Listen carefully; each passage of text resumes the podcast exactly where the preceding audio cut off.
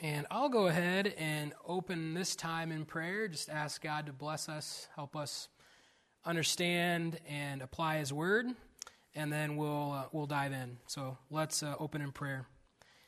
Heavenly Father, thank you so much for uh, Wednesday nights to come together as a family in our church and to study Your Word. And God, I'm thankful for the many different areas that, that where that is happening tonight. Uh, we're studying Daniel here. There's the marriage class. There's our kids and teens ministry. And uh, Father, I pray that you would bless our church as we learn your word, and that your word would be fuel used by your Spirit to teach and train us as your children. And uh, Father, I pray tonight as we look again at Daniel 4 that you would help us remember what you want us to remember, but then as we think through specific ways to apply this, that we would see the, the relevance and the connection of these truths to our own lives. And so, Father, I, I ask that you would help us to see in your word what we can't see on our own, and then specifically an application that you, through your Spirit, would help us to do what we can't do on our own. And so, Father, thank you so much. And I ask that you would bless this time. We pray in your Son, Jesus' name. Amen. All right. And a little bit of a frazzled day. Dell and I were connecting on that earlier, that we've kind of had some jumbled days. So, to be quite honest with you, I know I made this PowerPoint within the last like five hours. Not really confident what we're going to see here. So, let's click through. Looks like here we have a brief review of Daniel 4. All right? Uh, and so, just, just if you want to catch the flow of what's going on, and uh, on the half sheet, if you got a new one from this week, it is slightly different. Tried to just maybe summarize some things we said last week. So they aren't exactly the same, the, the chapter 4 walkthrough. So we'll just glide down through that again. Uh, chapter 4, verses 1 through 3, it's kind of the introduction of the story. And what happens in chapter 4 is Nebuchadnezzar has another dream and he again is going to ask Daniel to interpret it. And then Daniel tells him what it means, and it's, it's not so great for the king. And then at the end, we have this story about pride and repentance and humility, if you kind of remember chapter 4. So it's introduced in verses 1 through 3. And uh, as we are studying through the, the narrative uh, of Daniel, we're looking for repeated ideas and some ideas repeated starting in the beginning of chapter 4, these ideas of great, mighty, and kingdom. And uh, we're going to see at the end of the chapter where that is specifically applied to God, that He's the great one, He's the king, He's the ruler. Uh, it's His kingdom. And th- that is repeated uh, a bunch in this chapter. Then we move to chapter 4, uh, verses 4 through 10. And this is where we get a little bit more context where he has this dream. He calls his wise men. They can't figure out the interpretation. Uh, but he knows Daniel is the one that can give me this. So he calls Daniel in. And uh, we'll just go ahead and look at it there in verse 9. What I think is unique here, uh, as we're really going to focus on Nebuchadnezzar tonight and his theological journey he understands something about Daniel in this chapter that he didn't know or recognize verbally in previous chapters. And it's captured in verse, um, verse 8 and 9. But at last Daniel came before me. His name is Belteshazzar, according to the name of my God. In him is the Spirit of the Holy God. And I told the dream before him, saying, Belteshazzar, chief of the magicians, because I know and if you remember back to chapter 1, Nebuchadnezzar was really concerned about what he knew. He really wanted to know what his dreams meant. But now he knows something else. He knows that the Spirit of the Holy God is in Daniel. It's such a uh, unique way to describe someone. Why is Daniel the solution?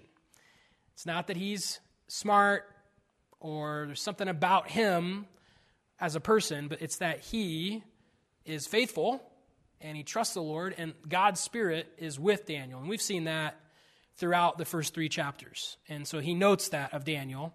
Daniel is able because, the cause, because of the Holy Spirit that is in him. And so he knows that. That's why he calls Daniel. And we get to the second half of uh, verse 10 through verse 18, and he kind of shares what happens in his dream. And uh, we won't get into the specific details again, but there's a big tree, and the tree gets chopped down. And that's, he's like, what does this mean, right? And what you'll note is as he tells Daniel about his dream, all of those repetitions come up again. Knowing, person who rules the kingdom, uh, the, the, give repetition. Uh, let's maybe look at that if it's in verse 17. So this is in his dream. It's the watcher, the messenger from heaven, that is giving commentary on this tree that's been cut down. This decision, verse 17, is by the decree of the watchers and the sentence by the word of the holy ones, in order that the living may know, there's a big repetition, that the Most High rules in the kingdom of men. A, a lot of big repetition there. He gives it, gives the kingdom or the power to rule to whomever he will.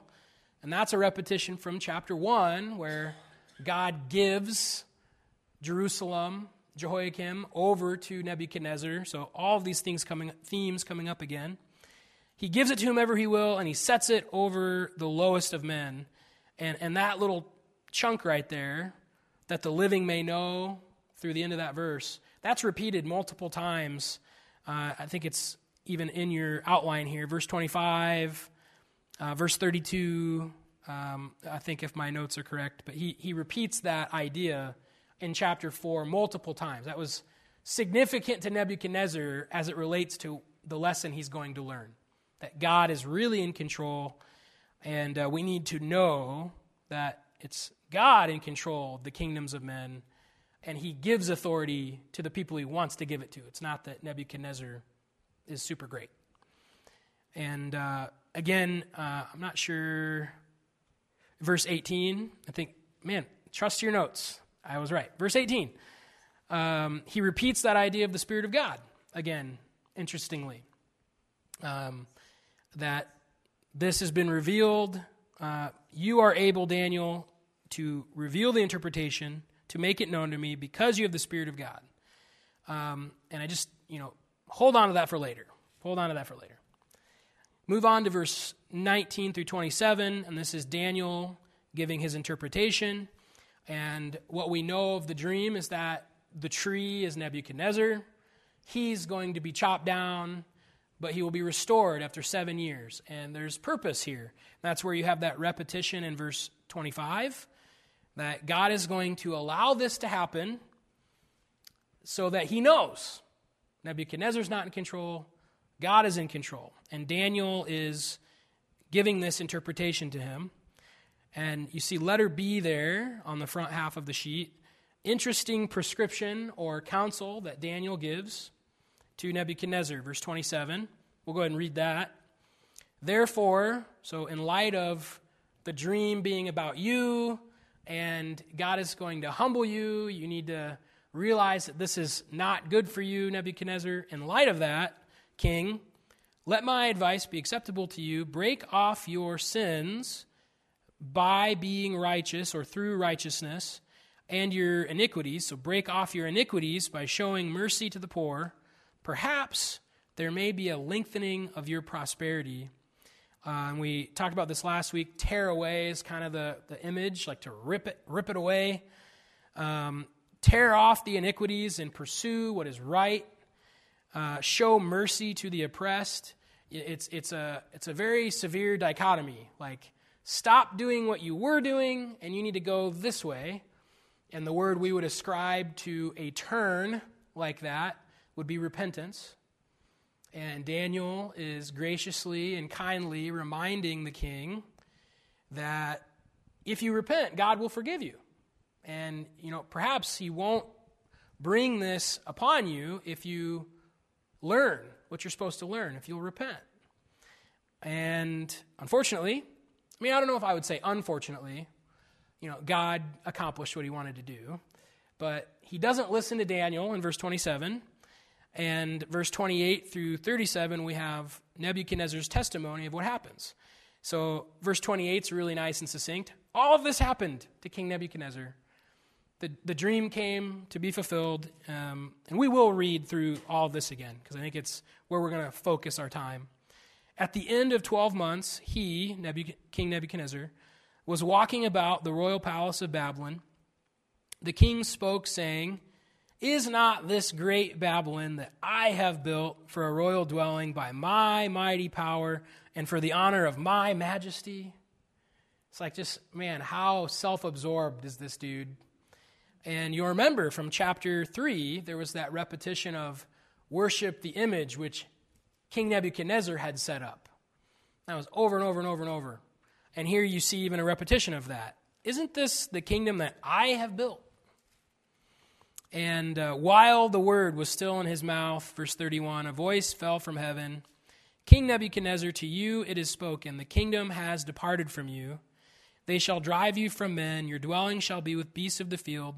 They shall make you eat grass like oxen, and seven times shall pass over you until you know, and here's that big repetition of that same phrase again, until you know that the Most High rules in the kingdom of men and gives it to whomever he chooses.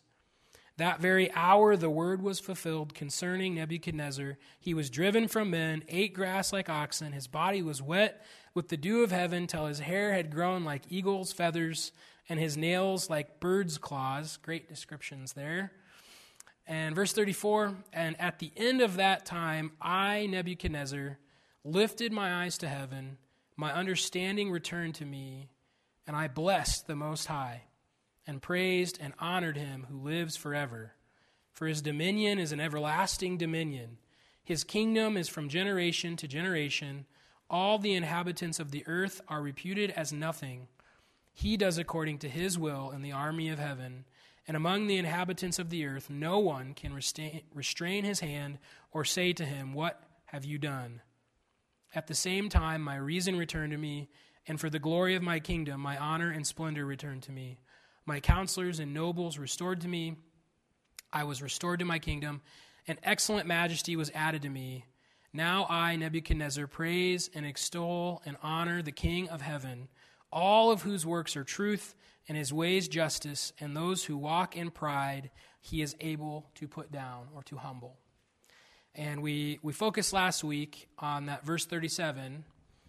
You go back to chapter 3, and Nebuchadnezzar, when he's speaking to Shadrach, Meshach, and Abednego, he tells them, Your God is not able to deliver you. Same, same words in verse 37. And how does his position, theological view of Jehovah change? He thinks God is not able. There is no God able to deliver these three dudes from my power because I'm in control. And here at the cha- end of chapter 4, which we know is 20, 30 years later in his life, so there's been a lot of interaction at this point with Daniel and other Israelites. Much later in his life, he realizes God is able, and he's able to humble prideful people. And of course, who is he directly referencing? Himself. So it's a beautiful picture of, uh, of how God is at work in Nebuchadnezzar's life. And so that's where we're going to flip over here. And I really want to spend, so 20, 30 minutes here. And I want to think through, let me, uh, again, not quite sure what's up here. So the repetition of this idea comes up. This is the lesson that Nebuchadnezzar learns, what he knows. The Most High is the one in control. He gives power to whomever he chooses. And we just read this. This is his testimony in verse 37. And I've just bolded the words that I think are kind of catchwords or repeated words that have happened for the last four chapters. Like what the, the collision of all of these ideas about worship and power, who's really in control, and, and we should only worship the one who's really in control. And chapter 3, Nebuchadnezzar thinks he's in control and he's not. Chapter 4, he realizes yeah, I'm not in control. The Most High is, and I should worship Him. And that's his testimony right there. Um, and then, super interesting, that very last phrase and those who walk in pride, He's able to humble. He recognizes God's ability to change him. over 30 ish years, give or take, years where he's interacted with Daniel. And he knows who Daniel is, he knows his friends, he knows that they have the Spirit of God, he knows all those things. But his, at the end of all of that, this is the last we have of Nebuchadnezzar and Daniel.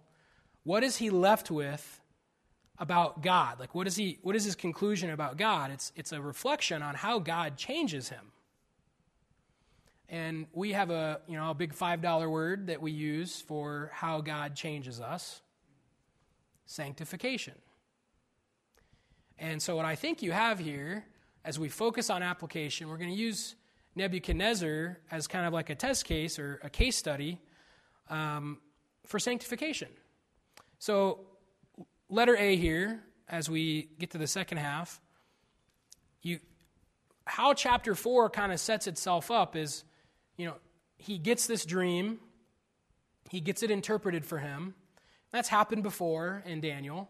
It's not a new phenomena. But this is directly like something bad is going to happen to him. There's a warning from God. You think about how gracious God would be to a pagan king to warn him of coming destruction through Daniel. And so Daniel's reminder to him as he interprets the dream is that repentance is a viable option for you. You don't have to continue in pride. You could actually repent. That's in verse 27. Um, and he does eventually learn that, uh, that rule, uh, but he doesn't get it right away. And so, will Nebuchadnezzar listen to the revelation in the dream? Well, it's a yes and a no. Initially, no, he doesn't listen. He reacts in a fleshly way. He continues to be prideful, does it his own way, and he reaps the consequences. Now, it's a rhetorical question. How many of us do that?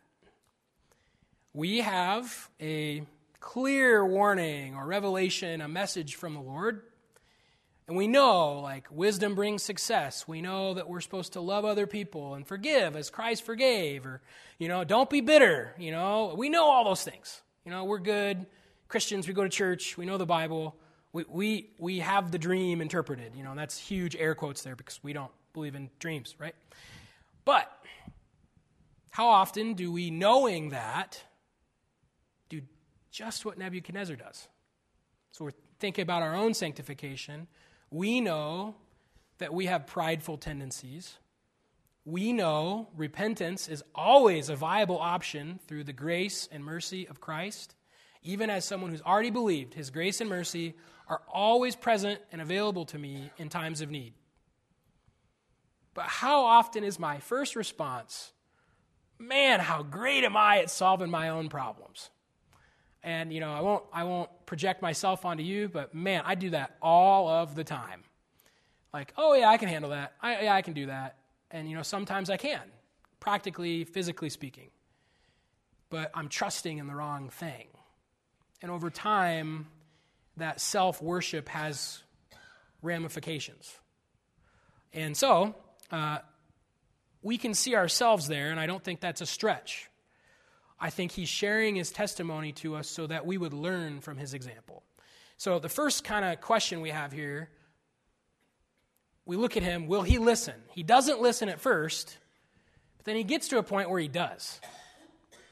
He gets to a point where he does humble himself and he genuinely turns to the Lord. So just just like him, when I do that and I, I recognize my own reaction was incorrect, which, you know, if you deal with people at all, you have bad initial reactions.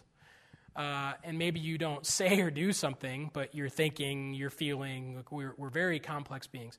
And our, our, our first reaction spiritually is usually inner, it's not punching a guy in the face. It's like really wishing I could. You know what I'm saying? And uh, when I react like that, and I then recognize that I've reacted like that, I look up. I need to humble myself. Okay, I was wrong.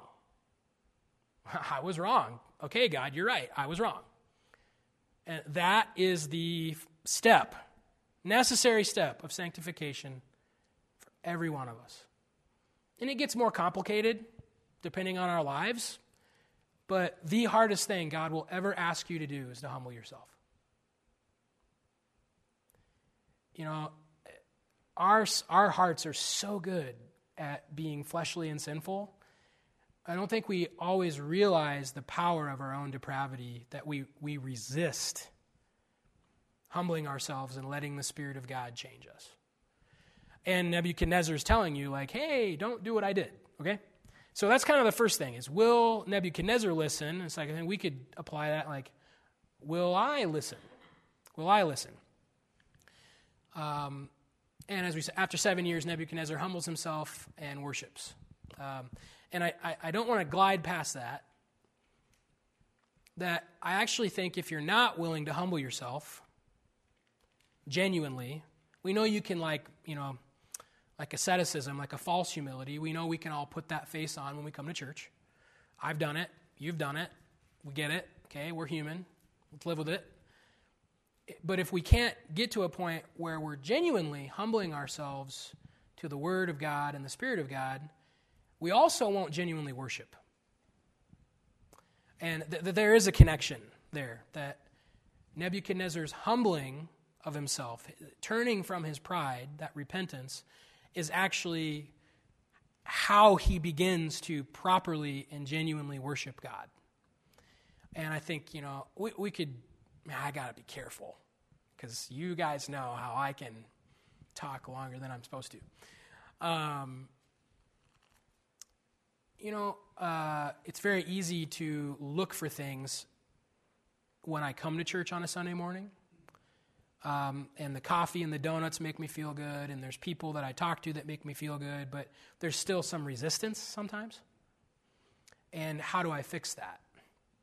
And most people's reaction to a situation like that is to blame. Well, I feel the way I feel because of some other thing. But especially when it relates to corporate worship, the first place we should always look is at our own heart. Am I genuinely humbled right now in the presence of God with His word to be preached? We're singing truths about an all powerful God. Is my heart genuinely submitted to that? Or just to let you into Charlie's little echo chamber? Or am I too concerned about my fantasy football lineup? Or am I too concerned about my lunch? Or, you know, I have to get this work or homework done later this afternoon and I'm thinking about that. Those things can easily cause a fleshly reaction that undermines genuine worship. And the answer for me, a lot of Sundays, like right over here, right in the sound booth, is Charlie, you need to humble yourself. and uh, I'm not great at that. But God is changing me. And just like He is all of us. And so I think that's a great uh, a great connection to make there. So, lo- moving on to letter B, I really want to look at how God did this work in Nebuchadnezzar's life. Okay? So, note that God uses specific people, and the parentheses is just nice to make it relatable to us, with their own problems. Realize that this conversion in chapter 4 is the result of, like we said, about 30 years of influence from Daniel to this king. Starting when Daniel's a teenager to now in his 30s or 40s, he finally sees the king get it. That's amazing to me. And uh, it wasn't just Daniel, by the way.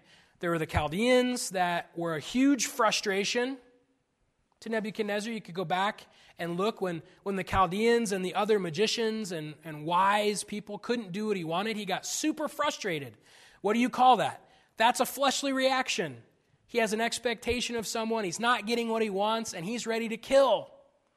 Okay, and I think there's a passage down here we're going to look at later, or maybe just reference. James 4, that exact same progression happens. You wanted something, you didn't get it, you murdered. That's Nebuchadnezzar when he didn't get what he wanted from the Chaldeans. And then there's Daniel, Shadrach, Meshach, and Abednego, and we have different interactions with them where they are testifying and exemplifying genuine theology to the king. And so the point there being is that how, how did God bring this transformation to bear in this pagan king's life? He used people 100%. Doesn't happen without people. Also, note that he used very specific trials. Uh, so it kind of all starts off with Nebuchadnezzar where he's having these dreams and he can't sleep at night. Now, I hope that you guys aren't having like revelatory dreams at night. I'm fairly confident you're not. But there are maybe sometimes you're so stressed from something happening in your life that you struggle to sleep. For me, this past week, uh, are there any girl soccer players in here? There are not. Well, there's one. Sarah, what happened to us on Thursday night? Oh, it's way worse than that. We're in Chicago at like 7 o'clock, and the transmission on our passenger shuttle, why that's relevant is there's not a lot of tow trucks that can tow a shuttle bus. Uh, our, our transmission goes out, and I had a doozy of a time sleeping that night. Um, the point being that there are specific trials that God allows, intentional, to humble us. And why would he want to humble us? Well, go back one slide. Genuine worship is the result of genuine humility. So, for Nebuchadnezzar, he's losing sleep, he has dreams, he has a lot of, uh, so your, your, this is where your handout doesn't match a PowerPoint. People not listening to his demands. Insubordinate people sounds way better than that. So this, this happened after that, I'm sure. Um, he's got all these pesky Jewish kids who won't listen to him. He's the king. He's the one that's powerful. Worship the stinking statue, and they won't listen. You think that'd be frustrating to you? Parents, how frustrated do you get when your kids don't do what you ask? You with me? Now, I'm not a parent, but I've counseled at camp enough to know, man, that is the worst. Um, okay? So he has uh, insubordinate people, and then at the end of this, in chapter 4, he has seven years in the wilderness living like an animal. And we paralleled this last week with the people of Israel. Uh, the whole first generation of Israel dies in the wilderness, and the second generation wanders for 40 years. And by the way, if you look down at your sheet, uh, Deuteronomy 8, 1 through 6 talks about that. That God intentionally designed the wilderness wandering to humble, it specifically says it, to humble them that they would know what was in their heart. Deuteronomy 8, 2 and 3. So, how is God working in Nebuchadnezzar's life? There's specific people, God's allowing specific trial, and he's all doing it to bring one specific goal to bear. He wants him to turn from his sin, humble uh, knowledge. That's again, we have some redaction going on here. Let's see. There we go. So, he wants him to know who he is. God wants Nebuchadnezzar to really know who he is. Theology, he wants him to know that he's in control. He wants him to humble himself and worship the right God. And all of that comes about through 30 years of intentional ministry in Nebuchadnezzar's life through specific people and specific trials to accomplish this goal of sanctification. Uh, so, let's get to some practical thinking. So, how would you really start to bring this to bear on your own life? A big thought here God uses trial to transform you. Uh, you can see this um, once you get down to number two the practicality of God's sovereign reign and sanctification. You could ask yourself this question Is it up on there? It's not. Okay. Is God working in, sim- working in similarly? Whew, man, what a day. Is God working in a similar way or similarly in your life? In, parentheses, like Nebuchadnezzar. And I think we have a wealth of passages that would teach us yes, he is. Uh, so, three passages Deuteronomy 8, 1 through 6. I think we have time. Let's go ahead and turn to that. Let's, that's the famous last words. I think we have time for that. So, we'll just read Deuteronomy 8, 2 and 3 for the sake of time. What are we looking at here? This is an Old Testament example of where God does use trials to transform people. And you're going to see some of the key words from Daniel come up here knowledge, humility, the heart. Okay, so Deuteronomy 8, verse 2. And here's Moses. He's speaking to the second generation of Israel right before they're about to go and possess the land. And you shall remember that the Lord your God led you all the way these 40 years in the wilderness. And there's three infinitives here if you're interested in the grammar stuff to humble you, to test you, to know what was in your heart, whether you would keep his commandments or not. So he humbled you, allowed you to hunger, and fed you with manna which you did not know, nor did your fathers know, that he might make you know that man shall not live by bread alone, but man lives by every word that proceeds from the mouth of the Lord. So, a very simple transaction is happening 40 years of trial. What's the goal? He's trying to show them what's at work in their heart. He's intentionally inflicting them, humbling them, so that they would know hey, you know what? Our life doesn't come from bread our life really comes from the Lord. It's a very similar theological idea to the end of D- Daniel 4, if you catch that. And uh, Moses would certainly agree here that God is able to humble those who are prideful. And I would love to hear Moses' personal testimony on that because he disobeyed and had to go through 40 years of humbling in the wilderness and didn't get to go in. Uh, you know, so great food for thought there. Uh, the next couple of passages, James 1 and James 4, uh, and let's go ahead and turn there as we quickly run out of time. And again, we're just focusing on this reality of trial. The reality of trial. James 1, and we'll read well, uh, 2 and 3. Uh, 2 through 4, sorry. My brethren, so speaking to Christians, believers, my brethren, count it all joy. Think about trials in a joyful way. Count it all joy when you fall into various trials, knowing that the testing of your faith produces patience. But let patience have its perfect work, that you may be perfect and complete, lacking nothing. Again, what's the transaction that's happening? How do you get from where you are to lacking nothing. That sounds good, right? Trials. You know that what God is doing through the trial is humbling you, and as you humble yourself to His Spirit and the Word, He changes who you are. He changes your character, He changes your loves. That is sanctification. Uh, James 4 puts this in uh, a very specific circumstance of conflict. Uh, we don't have time to really get into it. But chapter 4, verse 1, he asks a question Where do wars and fights come from? Anyone in here that lives with someone else, has family? Man, what a great question, right? So you fight with your friend, your parent, your child, your coworker, your boss, the random dude at the gas station. That's not a personal story, just came to mind. Uh, where do those fights come from? What does he say? Do they not come from your desires for pleasure that war in your members? Your heart's the real problem. Just like Deuteronomy 8, just like James 1, there's something internally we're trying to work on. And um, just jump down to uh, verse 6.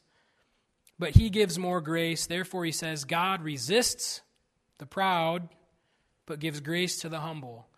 Now, that's a little bit, that's worded a little bit differently, has a, a new theological idea to it, which is grace. But how similar is that to Daniel 4:37? God is able to humble those who are prideful, who walk in pride. He gives grace, he favors, blesses the ones who don't continue in pride, but are willing to humble themselves. So, uh, the point being here, um, God uses trials. What are three main categories of trials that might be in your life right now? Difficult people, adverse circumstances, and uh, the reality of temptation. That's a unique theological problem, but we don't have time to get into it. Uh, so, again, what's the question? Is God working in a similar or similarly, in a similar way in your life? I think it's hard for us to identify that there are trials in my life. And if we connect the theological dots in Daniel, who is the one who rules in the kingdom of men and is sovereignly allowing all of those problems in your life right now? It's not me. Praise the Lord. It's God. Uh, so, uh, I think the first takeaway here is just like Nebuchadnezzar, we can respond in humility to the trials that God places in our lives. Uh, when something goes wrong, I don't react with, Yahoo, this is great. You know, I usually react in fleshly, angry, bitter ways. And the answer is really simple humble yourself. Allow the word to train you to yield. And that, that's exactly what uh, 7 through 10 talks about there in James 4. Therefore, because of that, submit, resist, draw near to God, cleanse yourself from sin. Uh, verse 10 is really famous. Humble yourselves in the sight of the Lord, he will lift you up. Uh, so that's, that's the first direct application. Um, you can see we would have had a shot in the world of getting to that last week, right? Just way too long. Um, so I think it's very valuable to think that way that God uses these trials to transform me. Is He working like this in your life? Yes, He is. Yes, He is. I think there's another great takeaway, and it's from God using people. So, practical thought two God uses people to aid in transforming other people. Um, is God using you similarly? I got the grammar correct on that phrase. Is God using you similarly in others' lives? So think about, you know, most of you don't know any pagan kings personally, right? But how many of you know unsaved people, or they could even be believers, maybe people you've gone to church with for dozens or dozens of years, right? Is God using you as a means of sanctification in someone else's life? And if any of you are parents here, man, I hope your answer is yes because uh, that's God's design for the parent to be the primary discipler of their kids. But then in the church, as a family, this should be happening all the time. Like the way we encourage each other, the way we hold each other accountable, the way we testify of truth to one another, even sharing praises. Like, man, look at what God has done. Like, that is an, a way that we are used in each other's lives. And uh, so, uh, Daniel, man, I got really tiny really quick up there. I'm not good at making PowerPoints. Um, Brittany's way better at this. I'll just send it to you next week. Um, Daniel and others have a role in Nebuchadnezzar's life over 30 years. And if Daniel and his friends, and there's probably other Israelites, if they're not faithful to be genuine worshipers of God, to be walking in humility, to have the Spirit of God present in their life around this dude, what happens? Now, you know, you, another interesting theological problem you know, God's sovereign, but if what if they, with free will, didn't do what God wanted them to do? We can talk about that some other time. You know, we'll go get coffee. And, you know, that, that's not an easy conversation sometimes to think that through. But God used them. And so I think it's reasonable to say if they wouldn't have done it, God would have had to use someone else. Um, so think about your role in someone else's life. And we certainly do not have time to really unpack all of what is in 2 Corinthians 2 through 4. Um, I'm just going to click through some things here. What 2 Corinthians 2 through 4, and really 2 through 7, is, is it is Paul describing to a church, the Corinthian church, a church, by the way, that he didn't have a great relationship with, uh, explaining to them his ministry philosophy as a defense of the way he interacted with them. And so, what he really unfolds in chapters 2 through 4 is how do you do, a, do ministry effectively? And he uses these two illustrations of smell and light. And the idea, the implication is really simple that Christians should give off a specific odor, aroma, and that doesn't mean like you wear Old Spice.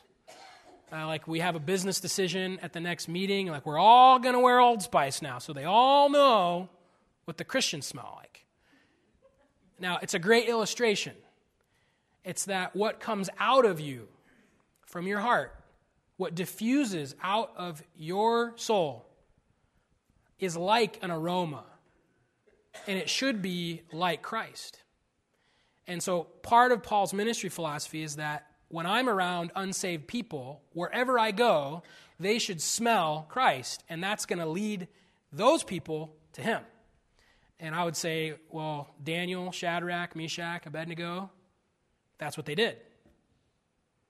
Anytime Daniel is around this guy, Nebuchadnezzar, what is the aroma coming out of his life? It is a transformed character by the Word of God and the Spirit of God. And so then, that's really all in chapter 2, the smell thing. Uh, the light illustration becomes dominant in chapters 3, 4, and 5. And he talks about the glory of the Lord in the Old Testament, how when they would see him, he's like bright and shining, and it changed their appearance. Like Moses goes up on Mount Sinai in Exodus 34. Moses spends time in the presence of God, receiving the law, and he comes down and his face is glowing. That's a literal story. 2 Corinthians 3 talks about it, but it's Exodus 34. And he's making a comparison that if I am really spending time in the presence of God, there should be something about me that's changed too. And the difference is uh, chapter 3, verse 18. The presence of God in the New Testament doesn't reside in a tabernacle or a temple like it did for Moses in the Old Testament. The presence of God indwells you through the Holy Spirit. And that Spirit is what convicts you of truth and leads you to application of the Word. And that's why it's so important for believers, we talked about this maybe about a month ago now, to be filled with the Holy Spirit. It's His presence that transforms us, produces, in quotes, the light, so that when we're around other people, what is the influence that we have on them? Is it my personality? Is it my intelligence? Is it my uh, whatever, power, intrigue? I don't know. Is it any of those things about me? Or is the main influence of my life the transformed character of Christ that is present in me through the work of the Holy Spirit? If you remember, I told you to hold on to that phrase in Daniel where he notes that the Spirit of God is active in Daniel's life. You remember that? And that is absolutely true of New Testament Christians. People should notice a difference in our lives because of the Spirit that's transforming us. And if they're not smelling that, or they're not seeing that light, uh, I would say that there's probably a problem. And we already know the solution to that problem. Humble yourself and let the Spirit of God change you so that you're genuinely worshiping the only person that deserves it. When we react in fleshly ways, we usually are worshiping ourselves. And pride loves to worship itself and preserve itself and give you or me exactly what I want, whether it's right or wrong, too much or too little. Like our flesh wants to self gratify. And the Spirit of God and the Word of God works through humility. God extends His grace when we recognize that our flesh is not the right way and that I desperately need the Spirit of God. And as I turn to Him, He transforms me. And that process, is that the last thing? Um, oh, just, hold that that process of sanctification, turning to the, the Word and the Spirit, learning to humble myself, that is, in Paul's ministry philosophy, how he accomplishes evangelism. He's not good at knocking on doors. He's not good at holding the crowd. He's not a big personality. He has the aroma and the light of Christ. And that is what changes people. Paul knows if he doesn't have that, doesn't matter where he goes, no churches are being planted. No one's getting saved if he doesn't have that the Spirit of God producing Christ in his life. And uh, we're getting close. I got to be done. But just want to note that also trials are here in 2 Corinthians. Uh, he testifies of you know almost dying in 2 Corinthians 11 multiple times. And you see that as God uses the trials to humble you, right alongside of that, he wants to use that change to minister to other people. And I think we see both of those things in the example of Nebuchadnezzar. So, um, what, what's super practical about this? Well, you and I, I don't want to, this isn't spiritualizing the text, trying to find meaning where there's not meaning. I think there's a, a real application here of considering that you are just like Nebuchadnezzar. And that God is using other people and trials to humble you. And in pride, he will resist you. James 4. But if you'll recognize what's at work in your heart and turn away from the flesh, turn from the prideful response, and humble yourself in prayer and confession, he will give you grace. He'll change your heart. And, and that's not something you do like once a, a month or, you know, on Sundays or Wednesday night when we pray. My best days spiritually, I do that like a couple dozen times. So and so walks into my office and is like, hey, Charlie, did you get that email I sent? What's going on in Charlie's heart at that moment? Well, usually it's not like, oh, joy, work, you know? Or, you know, your car breaks down. You know, we've, I've had a lot of those. Shuttle breaks down in Chicago. What's your first reaction to that? Mine is not like, oh, humble yourself, oh, goody. Like, we don't react that way because we're still sinful humans. But we now have the God who is able to humble us residing in us through his spirit. And so, first practical application man, I'm just like Nebuchadnezzar. I need to humble myself. I think what's really encouraging about that in the church is if you become diligent to train yourself, to humble yourself like that, man, he's going to use you. Uh, I think about the guys that were very important to me as a high schooler or a young man when I came to college. And you know, honestly, there's not much spectacular about them, but they were humble and submitted to the Word of God. And I knew something was different about them when I spent time with them. And I think we would all, as God's children, want that. And I don't think that's bad to want, like to be used in other people's lives. And it's the humility that God is trying to produce through trial and people that will bring that. Uh, so, that's uh, you know way more application than you ever thought you would want from Daniel chapter four. I hope that's encouraging to you. It's really encouraging to me.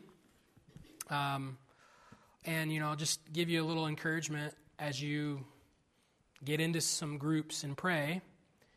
Um, maybe God has put some trials in your life.